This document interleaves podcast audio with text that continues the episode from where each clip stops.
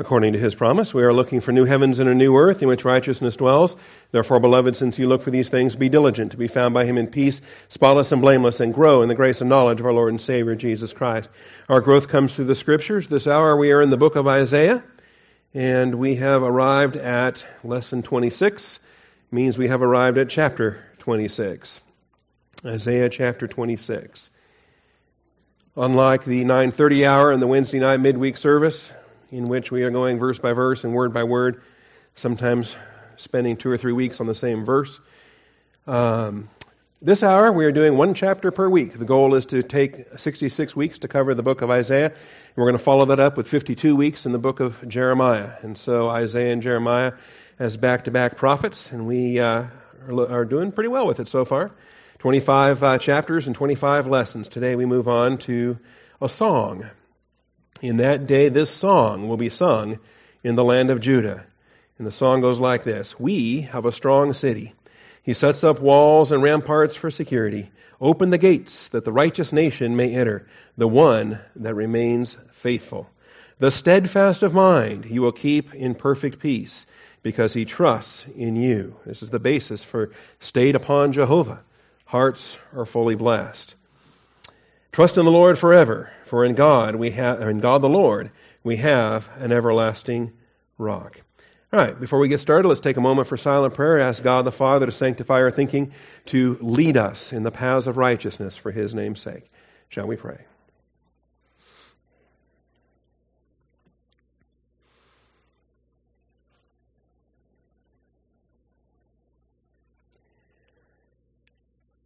Almighty Father, we thank you. Thank you for the truth of your word and the blessing we have. Father, we think about so many countries around the world that a Bible church like this could not exist.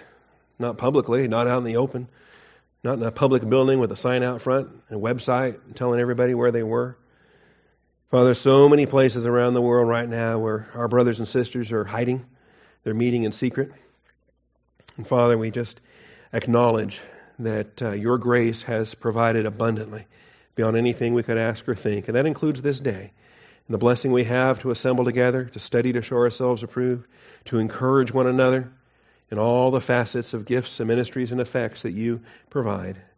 Father, I thank you for the prophet Isaiah and Jeremiah. I'm looking forward, Father, to seeing the impact that these books have on the flock of Austin Bible Church. We, um, our nation may be headed for days that uh, the message of Isaiah and Jeremiah is going to become very important for us. So I pray that we would be humble to receive the word implanted that's able to save our souls. Teach us, Father. We thank you in Jesus Christ's name. Amen. All right, we have a hymn, and we're starting this chapter with a hymn, and this chapter tells us the circumstances of the millennial kingdom of Jesus Christ. First thing we want to learn in the process of this, really three broad themes that, uh, that I'm going to develop for you this morning out of chapter twenty-six.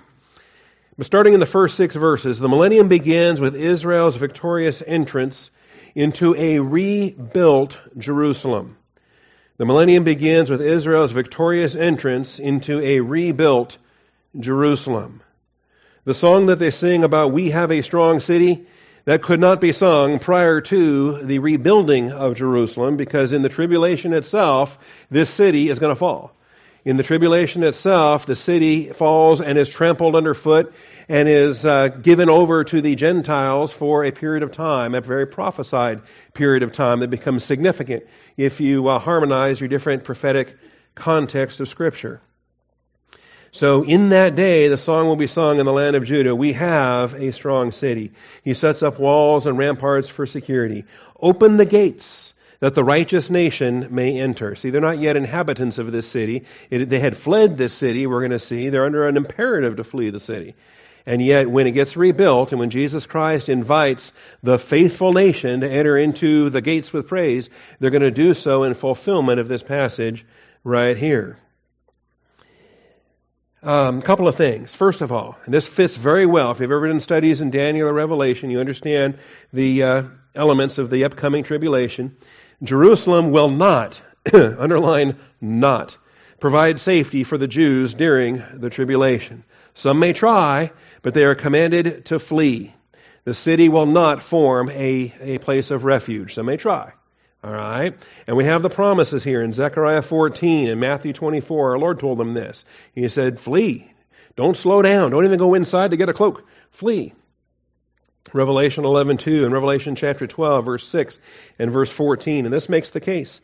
Now, if the city is strong, typically it is a strategy to endure a siege, to hold up uh, within the walls. And, and if you have food stores within, like Jericho had food stores within, and you've got a water supply within the walls, and Jerusalem had a water supply within the walls because of some aqueducts and tunnels and whatnot, some pools they had uh, engineered.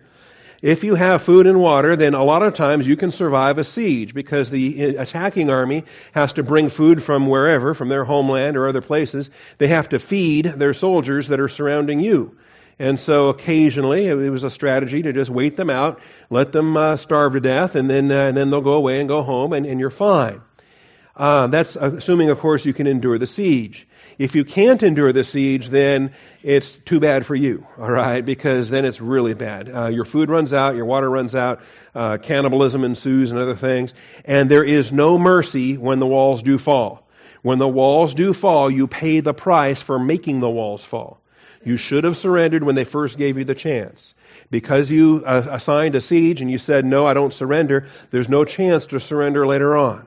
When they finally storm the walls, Um, every man, woman, and child is going to be either killed or taken into slavery. That's the price you pay for attempting to withstand a siege. All right? Now, the fall of Jerusalem is seen in all kinds of scriptures, and Jerusalem falls many times. It falls to the Babylonians in five eighty-six B C. It's going to fall again to the uh, to the Persians. It's going to fall again to the Greeks. It's going to fall to the Romans. It falls to the Romans first of all under Pompey, and then it falls to the Romans somewhat permanently with a with a destruction in seventy A D under General Titus, who will later become emperor himself. Jerusalem falls again and again and again and again. Even after it's rebuilt, it falls again and again and again and again. You start to wonder, can anybody defend this town? All right? It falls in the Middle Ages. It falls to the Crusaders. It falls to the Kurds. It falls and falls and falls and falls. Finally, I mean, it falls even uh, to the to the to the British in the context of World War One and uh, the circumstances there. Even the French had dominion over, not Jerusalem itself, but over portions of uh, more north of there, Lebanon and Syria. Even the French conquer here. That tells you something. This is a land that gets conquered because it's in the middle of everything. And they can attack them from the east and the west and the north and the south and, and everywhere. All right? So, not should not be a surprise then that um, they should not try to endure a siege in the tribulation. All right, Zechariah chapter fourteen. Hold your finger in Isaiah twenty-six. We will be back momentarily. But understand this. Zechariah fourteen, verses two through five. We're going to, actually, there's a lot of things we glean out of Zechariah fourteen. Zechariah has such an impact, it's kind of a shame to call him a, a minor prophet. But what are you going to do? All right, Zechariah fourteen. Behold, a day is coming for the Lord when the spoil taken from you will be divided among you. For I will gather all the nations against Jerusalem to battle. All the nations. So who does that leave out? Nobody. All right? It's all the nations. I'm trembling now because our, our nation is turning very hostile to Israel. I will gather all the nations against Jerusalem to battle, and the city will be captured. You mean they're not going to win? They can't survive the siege? No, the city will be captured, the houses plundered, the women ravished, and half the city exiled. But the rest of the people will not be cut off from the city. Why is that? What is their rescue going to be? What is their way of escape? If you're surrounded and there's no way out, how do you get out? Well, the Lord will go forth and fight against those nations as when he fights on a day of battle.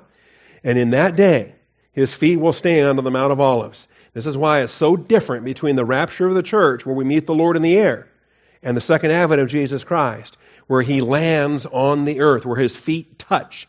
And when he lands upon the Mount of Olives, that's a huge, huge difference. When we when we meet the Lord in the air at the rapture, he then takes us home to heaven. He takes us to the mansions that he's gone to prepare. And we understand that. Not on this day. On this day, his feet will stand on the Mount of Olives, which is in front of Jerusalem on the east. and the Mount of Olives will be split in its middle from east to west by a very large valley, so that half of the mountain moves toward the north, the other half moves toward the south. Okay? Think of this as the land equivalent of the uh, dividing of the uh, Red Sea, right? It's uh, it's not water, it's land. Nevertheless, half goes that way, half goes that way, and there's a path in the middle. This is the way of escape we talk about, that with our testing, he provides a way of escape. And where'd this valley come from? See, Satan thinks he's got the place surrounded. Now here's the way of escape. And uh, you will flee by the valley of my mountains, for the valley of the mountains will reach to Azel. Yes, you will flee just as you fled before the earthquake in the days of Uzziah, king of Judah. Then Yahweh, my God, will come and all the holy ones with him. That includes you and me, by the way, if you study Revelation nineteen. We are dressed in white, and the white is the righteous acts of the saints, riding on white horses. We follow the Lord in the battle in the context of what we're looking at here. All right, so the city will be fall. It will fall. It will be captured, plundered, ravished, and uh, none of that's very good. All right, Matthew chapter twenty-four, here's the Lord. All right, Jesus Christ has the same message in Matthew chapter twenty-four. And this hasn't happened yet. You can't look at some, you know, you can't look at Zechariah and say, oh, well, that's all fulfilled. Or, oh, well, that was the Maccabean era. Or, oh, well, blah, blah, blah. And they have this this crazy allegorized way to, to try to prove to themselves that things have happened that haven't even happened. And Jesus in Matthew twenty-four says it hadn't happened yet, but when it does happen, run. So um, Matthew twenty-four fifteen, when you see the abomination of desolation, okay, it's not a Maccabean thing. It's not it's not uh, Epiphanes, all right? It's not Antiochus Epiphanes. It is still future from the standpoint of Jesus Christ. When you see it, which was spoken of through Daniel the prophet, standing in the holy place, then those who are in Judea must flee to the mountains. And whoever is in, because see, if you stay in Judea, you're doomed. Whoever is on the housetop must not go down to get the things that are in the house. This is how fast you want to flee. Don't slow down. Don't take time to even go inside the house and get something you think you need. Just jump off the roof and keep on running. And that's that's the, the urgency that we see here. And if you're in the field, don't go back. Don't go back to get his cloak. You're already in the field. You're ahead of the game. Get going. And uh, woe to those who are pregnant. You ever try to see? You ever see a pregnant woman try to run? All right, they kind of waddle and they don't run very fast. Woe to those who are pregnant and those who are nursing babies in those days. Children will slow you down. Okay? I'm just saying. All right. Get in trouble here. But pray that your flight will not be in the winter. Think how bad that's going to be. All right. Or on a Sabbath. For then there will be a great tribulation, such as has not occurred since the beginning of the world until now, nor ever will. That's why this day is unique. Nothing like it before or after, ever again. It is the one and only unique, great and terrible and awesome day of the Lord. And unless those days had been cut short, this is why God is so gracious. There is a calendar. There is a prophetic calendar. That calendar is two and a half, it's two, uh, three and a half years. Time, times, and half a time. It's twelve sixty days. We can count it. And yet, God cuts it short. He comes back early. He comes back like a thief. Okay? Well, how short? That's the key. We don't know. They don't know. How short? Well, short enough. Okay? And if you endure to the end, that's what that's about. Now, unless those days had been cut short, no life would have been saved. But for the sake of the elect, those days will be cut short. Here's first time in human history the potential to kill all human life on the planet, and yet God does not let that happen. If you have friends, loved ones, or enemies, or people that, neighbors, coworkers, anybody you know is terrified that we're going to blow up the world and kill everybody on the planet, just uh, help them relax. God won't let that happen. He'll let it come close because he's going to kill them all anyway when he returns at Armageddon and when he sends the unbelievers to hell. Only believers get to enter the millennium anyway. So if the bulk of them all die in the wars leading up to that, that's not an issue. At least for thwarting the plan of God. But for the sake of the elect, you understand, those days will be cut short. So even prior to day one thousand two hundred sixty, Jesus Christ will descend, and uh, his feet will land on the Mount of Olives. Revelation eleven two and Revelation twelve, six and fourteen. Revelation eleven. This is kind of fun. Get a little preview here. I'm going to Ukraine in a couple weeks and teaching Daniel and Revelation. So today will serve as a warm-up. Get my Daniel and Revela- Re- Revelation juices flowing here. Then there was given me a measuring rod like a staff. This is Revelation chapter eleven. And someone said, get up and measure the temple of God and the altar and those who worship in it. But then he goes to say, leave out the court which is outside the temple. Do not measure that, for it has been given to the nations, to the Gentiles, and they will tread underfoot the holy city for forty-two months. What's forty-two months? Three and a half years. That's right. twelve, twelve, and twelve is thirty-six, and add six more, you get forty-two months. It's also twelve sixty days. It's also time times and half a time. There's many ways to express this time period.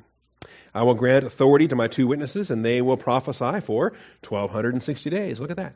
Clothed in sackcloth. Aspects of it there. Over to chapter twelve, verse six and verse fourteen. This great uh, uh, pic- pictorial chapter here, where the symbolism of this chapter gives you a panorama of Israel's history. And in twelve six, well, we talk about the dragon who appears. We talk about the woman.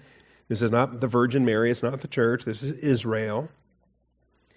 A woman clothed with the sun and the moon under her feet, and on her head uh, a crown of twelve stars. Remember, sun, moon, and stars applies to Israel. It was a dream that Jacob had. Or Joseph, I'm sorry. Joseph had that dream. She was with child, and she cried out, being in labor and in pain to give birth. Israel birthed the Christ. The church didn't birth the Christ. Israel birthed the Christ.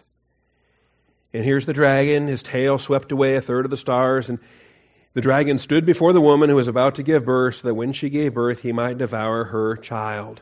Of course, the dragon wants Jesus dead, and Herod mur- murders all the babies in Bethlehem in an attempt to uh, derail the plan of God. And she gave birth to a son, a male child, who was to rule all the nations with a rod of iron. Talked about that rod of iron last week. And her child was caught up to God and to his throne. Holy smokes, that went by pretty fast. Look at that. Wow, she gives birth and he's caught up to God and to his throne. Well, what about the baptism and the walking on water and the miracles and the ministry and the cross and the resurrection? And the, all of that is just one little verse. She gives birth to the child. The child's caught up to God and to his throne. Okay, that's why this is a panorama. We want to understand the symbols. Then the woman fled into the wilderness where she had a place prepared by God so that there she would be nourished for one thousand two hundred sixty days. Why do we keep talking about that forty-two-month, three-and-a-half-year time period? Same chapter, down to verse fourteen. Here we get Michael, who stands up to wage war. He's the defender of Israel. Get down to verse fourteen. So here's what happens. At this point, Satan is expelled from heaven. And uh, he's no longer seen. Now today, you and I, you know, you and I can be accused all day long. Satan goes to heaven all the time to file complaints and grievances and lawsuits and all kinds of grumbling that goes on that accuses us of all kinds of nefarious things. But that that's coming to an end. His access to the courts of heaven is about to be revoked, and he will be committed to the earth, and he won't be happy about that. Uh, so it says, for this reason rejoice, O heavens, and you who dwell in them. Woe to the earth and the sea, because the devil has come down to you, having great wrath, knowing that he is only a short time. one thousand two hundred sixty days, okay? And that's if he's expelled at the midpoint, all right? And, and actually less than that, because we don't know how soon Christ comes when he cuts it short. So, when he's thrown down to the earth, he persecutes the woman who had given birth to the male child. He becomes dedicated to Israel's destruction. But the two wings of the great eagle were given to the woman so that she could fly into the wilderness, and she's going to be nourished there for time, times, and half a time from the presence of the serpent.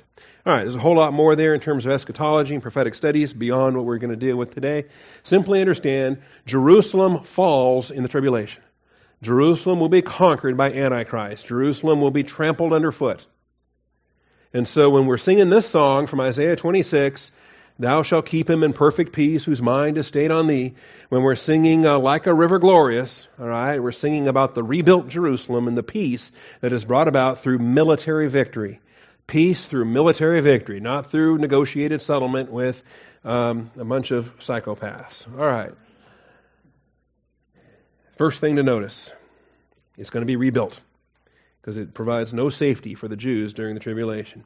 And when they are invited to enter, open the gates that the righteous nation may enter. Israel is called the righteous nation, the one that remains faithful. No wonder he who sits in the heavens laughs, right? The one who remains faithful. The faithful nation, the only faithful nation at the end of the millennial kingdom is going to be Israel. The Jewish nation at the end of the millennium, when the whole world is in rebellion against Jesus Christ. Did you know that? I taught this last week. The millennium ends in a failure. Jesus Christ sits on his throne for a thousand years, at the end of which they demand that he step down. They demand Satan's release out of the pit. All right? They demand Satan's release. They don't want Jesus reigning over them anymore. And the, the, he gathers, the, the number that he gathers together is like the sand of the seashore. The world will hate the reign of Jesus Christ at the end of the thousand-year reign. And what's the one nation that stays faithful? Well, right here, it's called the righteous nation, the one that remains faithful. And so if you read about the Gog-Magog rebellion at the end in Revelation chapter twenty, it's pretty clear that the peoples of the earth are, are arrayed against Jerusalem for the final time. So the faithful nation remains true to the Lord at the end of the millennium, physically secure and mentally secure.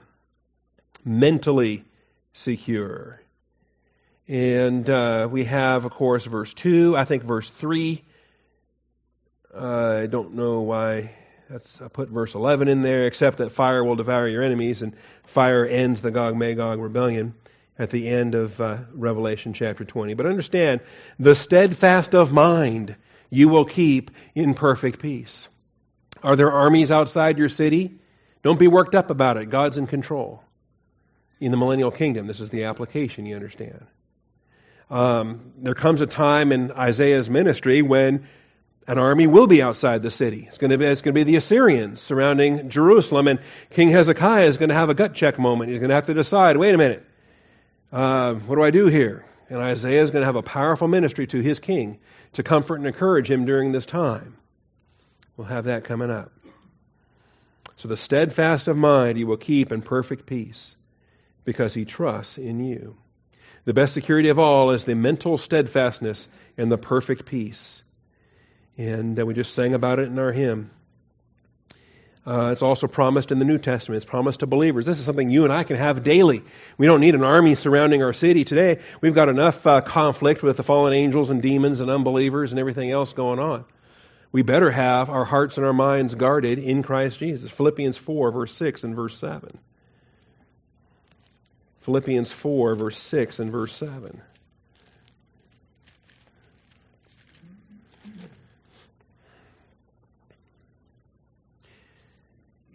The reason why you can be anxious for nothing is because the Lord is near. You know, you back up and you see in verse four, rejoice in the Lord always. Again, I will say rejoice. Let your gentle spirit be known to all men. The Lord is near. Be anxious for nothing, but in everything. I love that. The opposite of nothing and everything, and he combines the two. Be anxious for nothing, but in everything. By prayer and supplication, with thanksgiving, let your requests be made known to God. And here's the consequence. If you have a biblically appropriate prayer life, here's the consequence. The peace of God which surpasses all comprehension. It's a powerful peace, and it comes upon you, and you can't even understand it because it surpasseth comprehension. But you sure know it when, it when it's happening, and it feels good. Okay, I'll tell you that. The peace of God which surpasses all comprehension will guard your hearts and your minds in Christ Jesus. Oh, there's so much we can preach with this. But the stability of soul, the stability of thinking, to be protected like this. This is why it, just, it bugs me to tears, the folks that bare their souls to unbelievers, to folks that, that have no, that aren't entitled to your soul. And then they go to whatever. They engage in some kind of a Freudian process, and they're going to bare their soul to someone that's not entitled to it. Scripture says it needs to be guarded. And you've got a shepherd, and you've got a flock, and you've got the Word of God, and you've got prayer. There is a, a biblical model for the care of souls. And it's not uh, one hundred twenty dollars per billable hour, a billable hour, all right? It's the stability of the Word of God and a shepherd, the great shepherd, plus the knuckleheady signs in the in the local flock, all right? The biblical care of souls, because your heart and your mind need to be protected, guarded by the peace of Christ. The millennium is going to feature the final opportunity for the wicked to operate under God's grace and to learn about God's righteousness. The millennium will feature the final opportunity for the wicked to operate under God's grace and to learn about God's righteousness. If you think about it, how many stewardships have the wicked been blessed with? The, the, the Gentiles had a stewardship. The Israel had a stewardship. Now the church has a stewardship. Israel will be restored to their stewardship. In the millennial kingdom, we have the final opportunity. Remember, God desires for none to perish, but for all to come to eternal life. And the millennium will be the final opportunity for the unbelievers that walk this earth to come to faith in Jesus Christ, because there will be no unbelievers on the next earth. In the new heavens and the new earth, there are no unbelievers. Remember, we are looking for new heavens and a new earth in which righteousness dwells. No unbeliever enters the new heavens and the new earth after the millennium. It's a final opportunity. Sometimes we talk about that. What's, what's one thing you can't do in heaven? You can't evangelize. There is no evangelizing going on in heaven because there's no unbelievers there for you to preach the gospel to, to get them saved. All right. In verses seven through ten, it's kind of interesting here. I didn't really get into four through six, did I? Trust in the Lord forever, for in God the Lord we have an everlasting rock. And see, this is the thing. We have a rebuilt fortress after the after the tribulation. A rebuilt fortress to start the millennium. You know, if the millennium is everything people think it is, you don't need a fortress. Okay? But the millennium is not what everybody wants it to be. You know, it's not flowery beds of ease. It's not universal peace. He rules with a rod of iron, and his people are safe and secure inside a fortress. All right. He has brought low those who dwell on high, the unassailable city. Saw them in the last couple of chapters. He lays it low. He lays it low to the ground. He casts it to the dust. The foot will trample it. The feet of the afflicted, the help, the steps of the helpless. And it's really it's interesting. Even the crippled, the lame, they're going to be strengthened like a mighty man. And even the, the blind and the deaf uh, are going to have victory over. They're going to become the greatest uh, warriors for Armageddon. All right, verse seven then. The way of the righteous is smooth. O upright one, make the path of the righteous level. Think about what it's going to be like to rule with, to, to, to live with perfect government, perfect environment. The way of the righteous is the way that's rewarded. Nowadays, the world we live in is almost backwards. It's almost like uh, the, the the biggest, the bigger pervert you can become, the the, the more you're going to be celebrated and protected in, in the courts and in the in the universities and everything else. Not so in Jesus Christ's millennial reign. It's going to be the way of the righteous that will conform to his administration.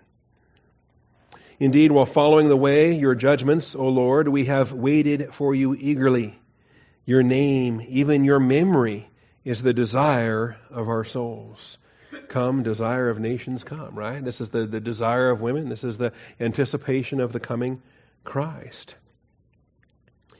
At night, my soul longs for you. Indeed, my spirit within me, this is verse nine, seeks you diligently. You know, the anticipation here, Isaiah slips a little bit into the first person at this point.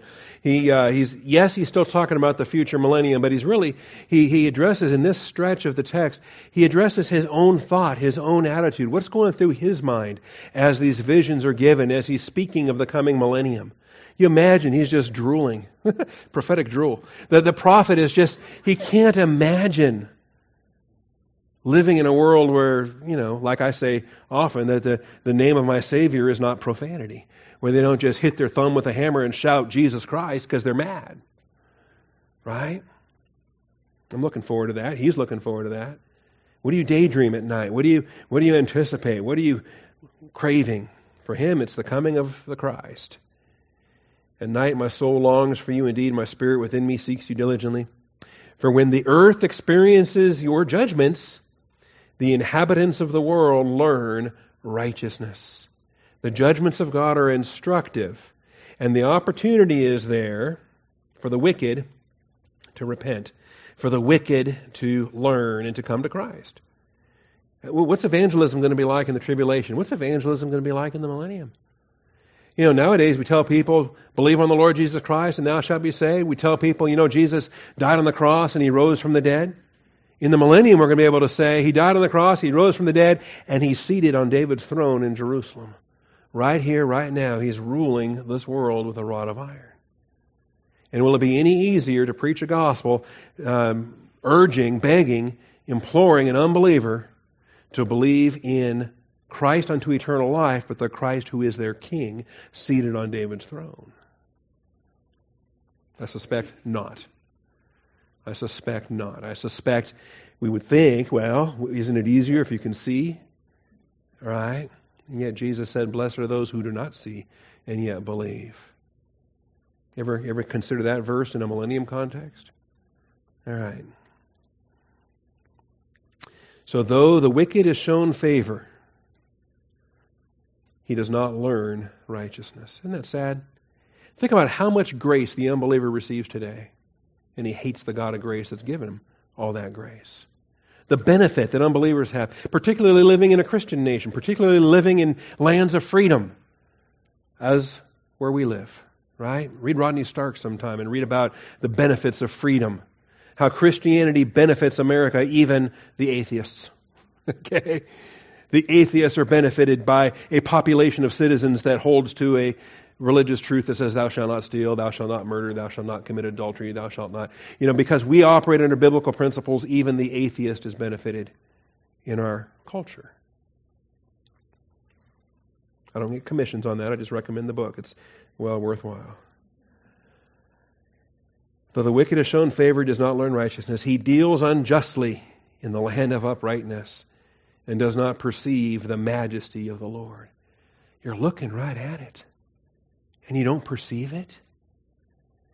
You ever been told, well, God needs if, if God wants me to believe in him, he needs, just needs to come to earth and show me. Has anybody ever told you that? I've heard that. I've heard that several times.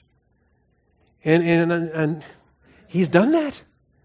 He already did that once, once and for all. You want him to come and personally do that for you? Who do you think you are? All right? He did that. We have the record of that. You just don't want to accept it. Even if you knew it was true, you wouldn't accept it. You wouldn't trust in it. That's why I think there's a lot of unbelievers out there that know Jesus died on the cross and rose from the dead. They just don't care. They're not going to accept that. They don't want to accept that. They've told me, that, well, I didn't ask him to die for me. I'll pay for my own sins. I'm a good, I'm a good person. All right. And you know what? I'm not here to debate that. I'm not here to argue. I'm not here to debate. I'm not here to talk about any of that. I'm here to give an account to any who might ask. So come back and find me again when, when your heart softens, when you change your mind, when you start to think that maybe you're not all right and you need a Savior. Then come back to me and I'll, get, I'll have an answer for you. But in the meantime, I'm not here to cast my pearls before swine. I'm not here to cast what is holy to the dogs. It's not for you. And I don't want to get trampled anyway, so. All right. The millennial feature is the final opportunity.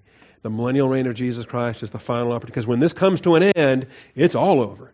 When the millennium is over, it's all over. The earth, the heavens, everything, the entire created universe explodes. All physical, material existence explodes into great heat. All matter becomes energy within the bounds of existence, physical existence. And we uh, proceed to the great white throne judgment. So, um, recognize this though, Israel will operate in their stewardship responsibilities to the nations. Israel will be the faithful evangelistic nation. Israel will testify, not just from the Hebrew canon of Messiah is coming, but from the Hebrew canon and the Greek canon, our New Testament, as we call it today, they also will speak with prophetic utterance regarding the things to come, the, the new heavens and new earth after the millennium. Israel will operate in their stewardship responsibilities to the nations. They will give the invitation of Isaiah fifty-five, which we'll see in about thirty weeks. Ho, everyone who thirsts, come to the waters, and you who have no money, come, buy and eat. Come, buy wine and milk without money and without cost. You see, the price has already been paid. Why do you spend money for what is not bread, and your wages for what does not satisfy? Listen carefully to me and eat what is good. Delight yourself in abundance. Incline your ear and come to me. Listen that you may live. Listen that you may live. You get down to verse five here, and it says, behold, you will call a nation you do not know, and a nation which knows you not will run to you. Just, just whistle. Just call. Just snap your fingers. They come running. Because the Lord your God, even the Holy One of Israel, for he has glorified you. At least at the beginning of the thousand years, you're going to come running. It's going to get further and farther between as the thousand years progresses. Over to Isaiah chapter sixty, you got verses one through fourteen. Arise and shine. Your light has come. The glory of the Lord has risen upon you. Nations will come to your light. Kings to the brightness of your rising. Kings are going to come. Multitudes are going to come. Israel is going to have a stewardship. A stewardship they should have had all along. A stewardship they were commanded to exercise in the Old Testament, and yet they typically failed. Instead of being a witness of holiness and influencing the Gentile nations around them, instead they ended up going after the Gentile nations around them, pursuing idolatry, pursuing sin, being polluted by all kinds of defilements. Jesus Christ won't let that happen. He won't let that happen, all right? I'm thinking here in the interest of time, I may have to I'd love to read this whole chapter, but this is chapter sixty, and we'll be there in about thirty-five weeks. Um, hmm. All right. Joel two twenty-eight. Daniel, Hosea, Joel. If you get to Amos and Obadiah, you've gone too far. Joel two twenty-eight. This is not the day of Pentecost to start the church. This is the millennial reign of Jesus Christ. Despite people's confusions when they preach Acts chapter two. Joel two twenty-eight says it will come about after this. Context of Joel chapter two is the tribulation of Israel. It will come about after this that I will pour out my spirit on all mankind. That didn't happen at Pentecost. All mankind didn't get the Holy Spirit at Pentecost. Only the upper room Christians received the Holy Spirit at Pentecost. I will pour out my spirit on all mankind, and your sons and your daughters will prophesy. Who's your son and your daughters in this context? Speaking to the prophet Joel, Israel, the Jewish people. The Jewish people will not only have a stewardship to the Gentile people, they will be in prophetic office. They will be in prophetic office. All right? So, your old man will dream dreams. Your young men will see visions. Even on the male and female servants, I will pour out my spirit on those days. Israel will operate in the prophetic office for the thousand year reign of Christ. Now think about that. They've got Hebrew scriptures. They've got Greek scriptures. They've got what we would call today Old Testament and New Testament, right? And more. Because they will have prophets.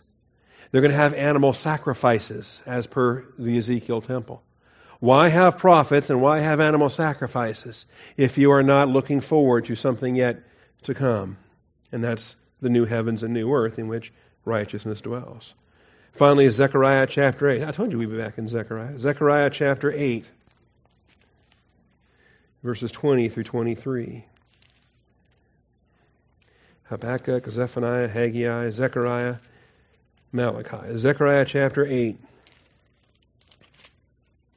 Oh, I miss these. We taught the minor prophets once. There's twelve of them. We took a prophet of the month. We took a year to teach the minor prophets. Oh, there's some good doctrine in these books. All right. And people ignore them. Thus says the Lord of hosts, Yahweh Tsebaoth, it will be that peoples will come, even the inhabitants of many cities. The inhabitants of one will go to another, saying, Let us go at once to entreat the favor of the Lord, and seek the Lord of hosts. I will go also. What's the number one vacation spot on planet Earth today? Depends on the, depends on what magazine you're reading or what website. Some folks say it's France, all right? But there's others, New York City, other places. Well, guess what? Jerusalem will be the number one destination, and not for leisure, not for fun and games, for doctrine, to be taught the Word of God. Let's go up to entreat the favor of the Lord and to seek the Lord of hosts. I will go also. So many peoples and mighty nations will come and seek the Lord of hosts in Jerusalem and do entreat and to entreat the favor of the Lord. Thus says the Lord God of hosts, Yahweh Tsebaoth, in those days, ten men from all the nations will grasp the garment of a Jew. Jewish people are going to be in high demand because they're the ones with the prophetic gift. They're the ones that have stewardship to the Gentiles. Ten to one. Ten men will grab the garment of a Jew, saying, Let us go with you, for we have heard that God is with you. Nowadays, it's just the direct opposite. Everybody's all mad at the Jews. Why don't you surrender? Why don't you just lay down and let the Muslims kill you? And, you know, that's the solution to the Middle East problem, is just kill all the Jews and give it to the, give it to the Muslims. Well, it's going to be a little bit different, the millennial reign of Jesus Christ, don't you know? The millennium will close with every living and dead unbeliever cast into the lake of fire for all eternity. See, this is their final opportunity. Their final opportunity. I, I like to preach this in funerals that I preach. The gospel is an everlasting gospel. And the gift is everlasting life. But your opportunity to believe that gospel is not eternal.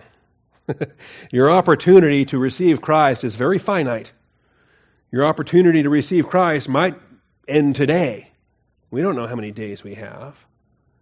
And so, if I'm preaching a funeral, I'm talking about someone whose physical life has come to an end, I like to challenge the people that are sitting right there.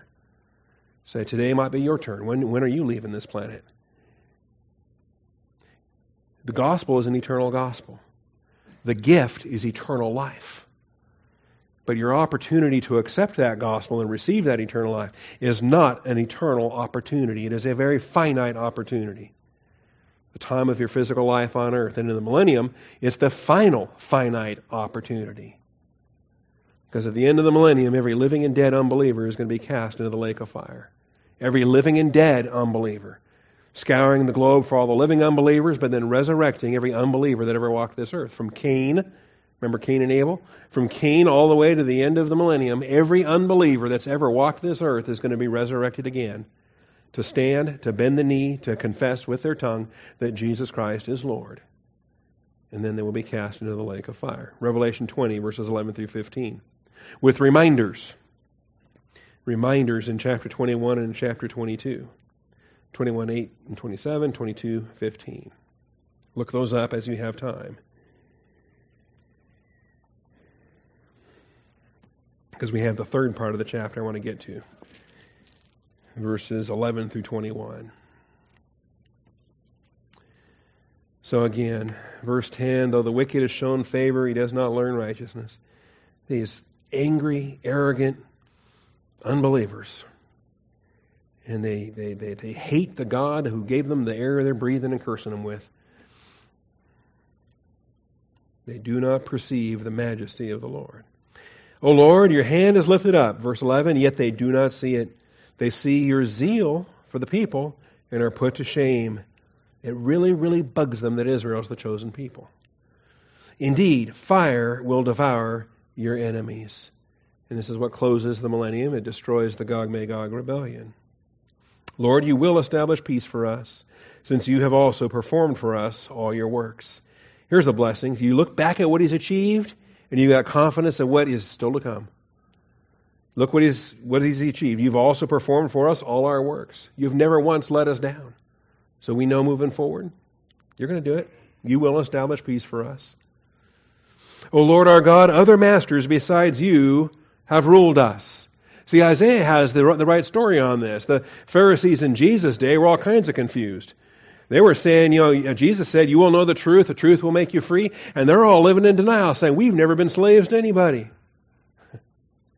Well, they were in bondage in Egypt. They were oppressed by the Philistines. They were oppressed by the Midianites. They were um, taken captive by the Babylonians. Before that, they were laid siege by the Assyrians.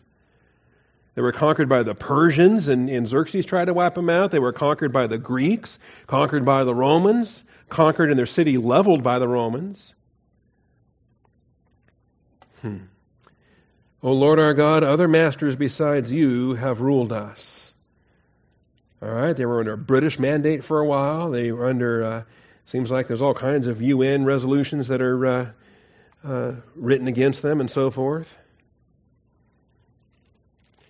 And now we've got a president that's going to be hostile to them and going to uh, not stand in the way of a terrorist state. But through you alone we confess your name. The dead will not live. The departed spirits will not rise. Can you imagine the mocking of the promised resurrection? Therefore, you have punished and destroyed them, and you have wiped out all remembrance of them. Everyone that denied the promises of Scripture, they're going to be destroyed. Yes, the dead will live. Yes, the departed spirits will rise. You look at verse fourteen, and it's contrasted to verse nineteen. Your dead will live. Their corpses will rise. You who lie in the dust, awake and shout for joy. For your dew is as the dew of the earth, of the dawn, and the earth will give birth to the Rephaim, the departed spirits. So here we are. We preach resurrection. Two weeks, we're two weeks out now from Easter Sunday. We preach resurrection. And this world thinks we're the kooks. We're the goofy ones. We're the morons. We're the dum-dums. Okay? And all the other things, the name calling that goes on on different things. Okay? Well, we'll see. Because God is true. God is true. Um, goodness. Verse fifteen, you have increased the nation, O Lord. You have increased the nation. You are glorified. You have extended all the borders of the land. They will have the complete Abrahamic land grant that they were promised. Briefly, they had most of it under Solomon, but even there, I don't think they had all of it that it was promised to Abraham. They will when Jesus Christ reigns. From the Nile to the Euphrates, that's Israel. O Lord, they sought you in distress. They could only whisper a prayer. Are you so distressed that the only voice you can muster is just the tiny little croak of a whisper? Your chastening was upon them. See, this is what the tribulation of Israel is all about. God is chastising his people to humble them so that they will accept him as their Messiah and not reject him as they did in his first advent. As the pregnant woman approaches the time to give birth, she writhes and cries out in her labor pains. Thus were we before you, O Lord. I mean, once it starts, what are you going to do? You're going to have a baby. That's what you're going to do. Once it starts, okay, it's you're you're going to that's going to go its course. You're going to finish it out. Um, we were in, we were we were pregnant. We writhed in labor. We gave birth, as it seems, only to wind. As far as all their struggles were concerned, what they could achieve was nothing. We gave birth, as it seems, only to wind. We could not accomplish deliverance for the earth, nor were inhabitants of the world born. So long as Israel attempts to achieve what they attempt to achieve through their own merit, through their own works, through their own human effort, nothing. The nation of Israel will be like the book of Ecclesiastes, striving after the wind. But the moment that they repent and humble themselves and look upon him whom they pierced, then look out, because the labor pains will finish, that baby will be born, and that baby is the millennial kingdom of Jesus Christ.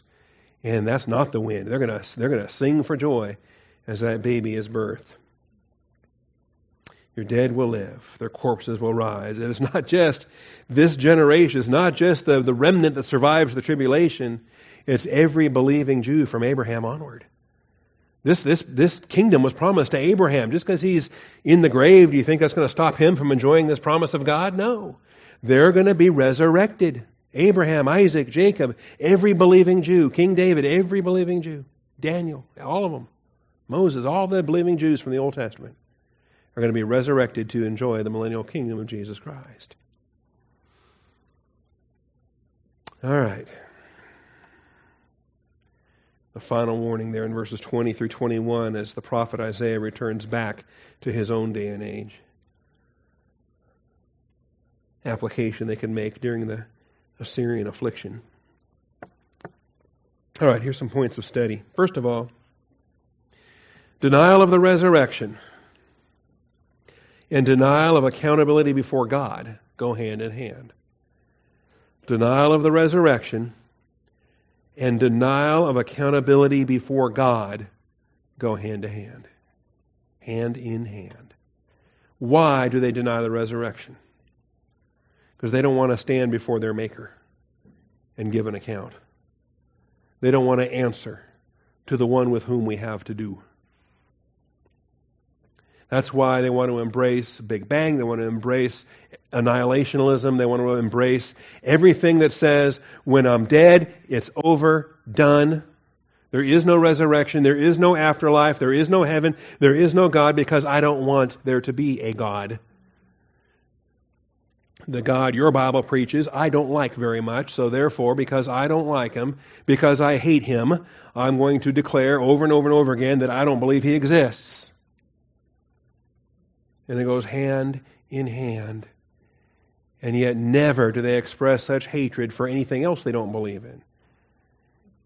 They, they, they, they don't believe in the Easter Bunny, they don't believe in the Tooth Fairy, they don't believe in Santa Claus, they don't believe in whatever. But you never see these militant marches of anti-Tooth Fairy uh, haters. You don't find conferences of anti, uh, you know, Easter Bunny haters that create their, like, like you have with the atheists. You cannot hate what you don't believe exists. I believe that it's only the fool who said in his heart that there is no God. And the militants that stand and defiantly say there is no God are actually testifying, confessing that they don't like the God they know is there. They are made in God's image. All of creation testifies, and they are without excuse. It's the same thing in our day and age. Second Peter chapter three, in the last days, mockers will come with their mocking, following after their own ungodly lust. So it's not a surprise what motivates them. Not a surprise at all what motivates them. I gave the gospel to a coworker once, and he said, no. He says, that's horrible. Your Bible wouldn't let me live with my girlfriend that I'm living with right now. Okay, well, there's a good reason to die and go to hell. How about we get you saved, we get your girlfriend saved, get you married, start glorifying Christ? Anyway, Second Peter chapter three. Know this, first of all, that in the last days mockers will come with their mocking, following after their own lusts, and saying, where is the promise of his coming? Oh, you pre-tribbers, oh, you rapturous, you are such fools. For ever since the, ra- the fathers fell asleep, all continues just as it was from the beginning of creation. We've got this uniformitarian worldview going here. And yet, when they maintain this, it escapes their notice. There is so much testimony to catastrophism all across the solar system. It's everywhere to look at if you care to look at it. And it escapes their notice that uh, God's already destroyed this world by water. Next one's going to be destroyed by fire. By his word, the present heavens and earth are being reserved for fire, kept for the day of judgment and the destruction of ungodly men. The destruction of ungodly men. That's what it comes down to. They're ungodly and they don't want to answer to the one that they have to answer to. So let's just deny. There is no resurrection. There is no God. They go hand in hand. Let's see. We know better. We know better. Understand, redemption and resurrection. What a, what a blessing for us. Redemption and resurrection have been blessed doctrines. I can prove it from the New Testament. I can prove it from the Old Testament. The Greek canon, the Hebrew canon, and before there ever was a canon, Job knew about the resurrection. He said, I know that my Redeemer, he knows about redemption and resurrection. Job chapter nineteen, verses twenty-five through twenty-seven. Before there even was a canon, redemption and resurrection were hallmarks of faith in the Lord God. If I had more time, we'd go through all these. Goodness. John five, twenty-eight and twenty-nine. Look at those when you get home, get a chance. There's the resurrection of life, the resurrection of judgment. Believers go to the first, unbelievers go to the second. First Corinthians fifteen, the resurrection, verses twenty through twenty-three, verses thirty-five through forty-nine. It's sown, it's raised. Revelation twenty, verses four through six, where we are seated on thrones with Christ, judging the Old Testament saints. The Hebrew canon, we've got our passage today in Isaiah twenty-six nineteen. We've got the dry bones chapter of Ezekiel thirty-seven, verses twelve through fourteen. Daniel twelve two, that also is a two-part resurrection, believers and unbelievers. Hosea thirteen fourteen. Don't go to Hosea very often. Ah, but Hosea thirteen fourteen, that's where we get the, oh, death, where is your victory? Where is your sting? Okay? We're used to it because it's quoted in First Corinthians fifteen. But it comes from Hosea. It comes from the minor prophet. Redemption and resurrection. We should be preaching them both. We should be preaching Jesus Christ and Him crucified, the risen Savior. In fact, denial of the resurrection makes Christianity meaningless. Denial of the resurrection makes Christianity meaningless. This is the whole point of First Corinthians fifteen, verses twelve through nineteen. You realize how we're wasting our time, how stupid we are to serve Christ if salvation is only for this life? If, if salvation is only for this life and there is no resurrection, what are we doing?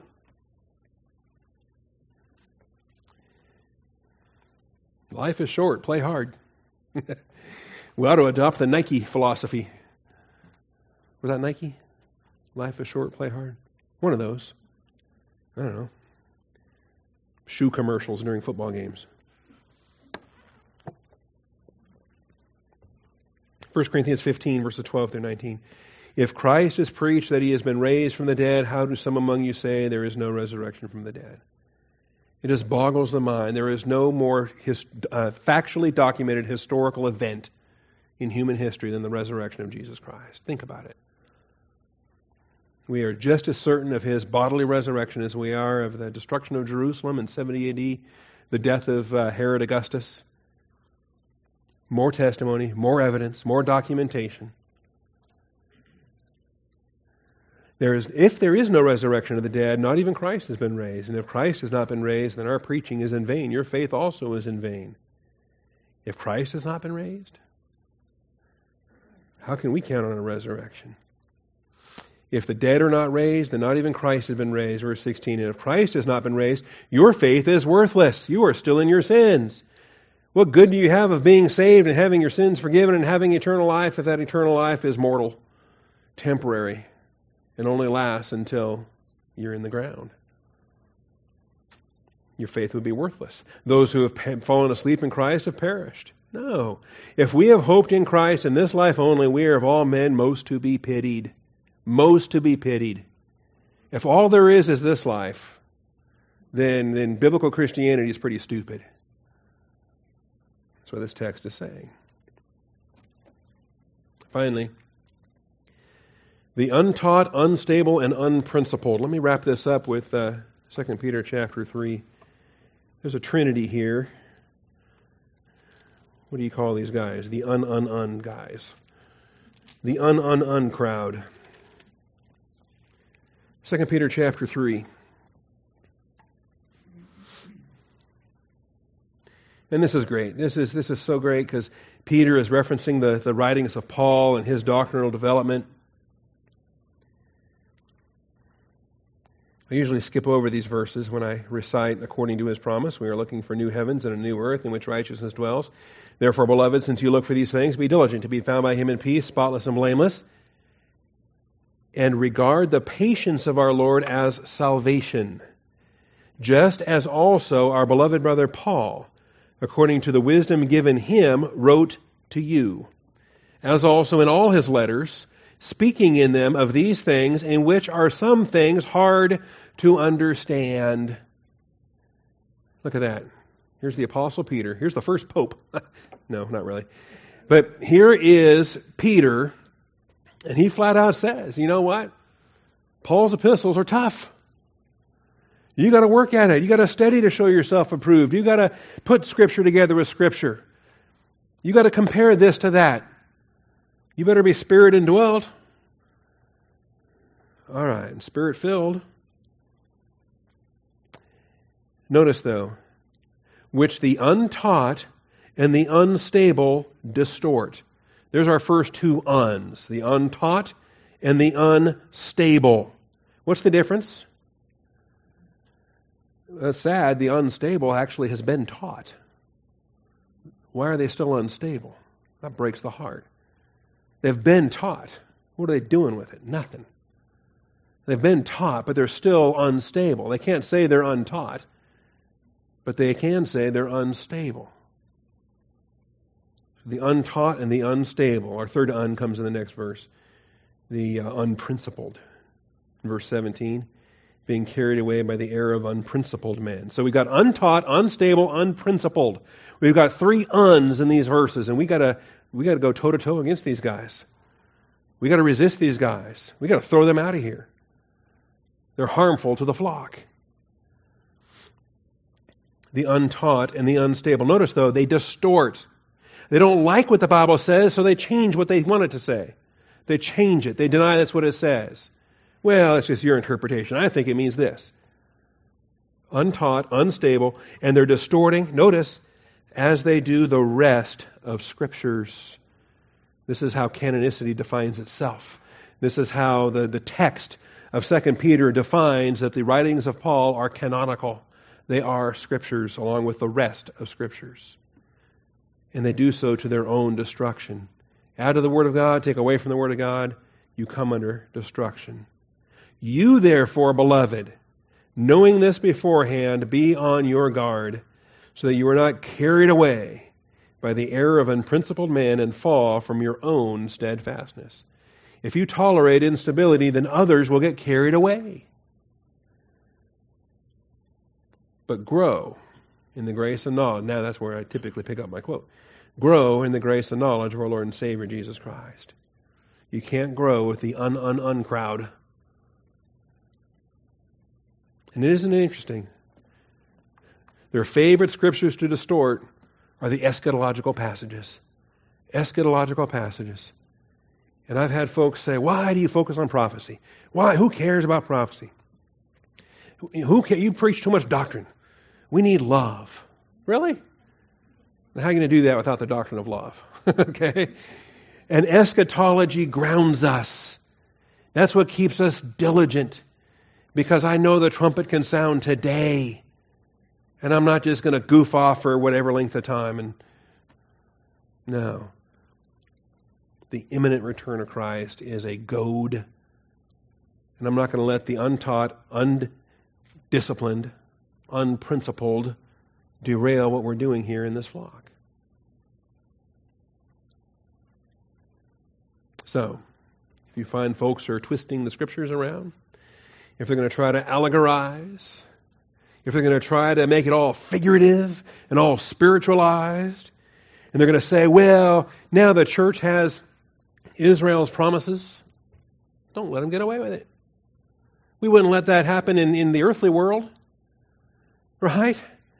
You, you you can't possibly claim to be faithful to your marriage vows if someday down the road you decide to transfer it from one wife to another wife. And say, well, yeah, I know I made promises, but I'm I'm keeping it with this girl instead, so I'm I'm good. But you made your promises with that girl. You can't transfer your vows. God made eternal promises to Israel. He can't keep those to Israel by keeping those with the church. No, eschatology is very important. The very... Uh, And, and, and to figurize these things and to, to dismiss them as, well, it's just metaphor. Well, that's not real. Well, don't take that literally. Okay. But they, are you telling me then Jesus died on a cross and your sins are forgiven? You don't want to allegorize that? You don't want to throw that away? You, you just, you're picking and choosing what verses you, you trust? What are you doing? Father, I thank you for truth. And I thank you that you are the God of truth who cannot lie. And Father, you put it in writing. Gegraptai, Jesus said, it is written. Three times he answered his critics. He answered his temptation by by Satan with Gegraptai, it is written. And I thank you that your word is written. In a Hebrew canon, in a Greek canon, it eternally stands, Father. And I do thank you for that. What a blessing. I thank you, Father, that we have eternal life in Christ. And the eternal life is secure because of the faithfulness of the one who promised. I do pray, Father, for anybody here that does not know Christ, that has not received eternal life. And I pray for folks that have been taught but maybe are not yet stable. Why is that? The Word of God is able to provide the stability. We're not to be tossed to and fro by every wind of doctrine. We're to be stable. So, Father, I pray that each one of us would be steadfast, immovable, always abounding in the work of the Lord. Thank you for equipping us. Thank you for feeding us. Teach us, continue to keep on teaching us, Father. We've learned it academically. We've sung about it. Let us now live it. The steadfast of mind, the perfect peace. I do thank you, Father, in Jesus Christ's name. Amen. All right, we will conclude with our closing hymn.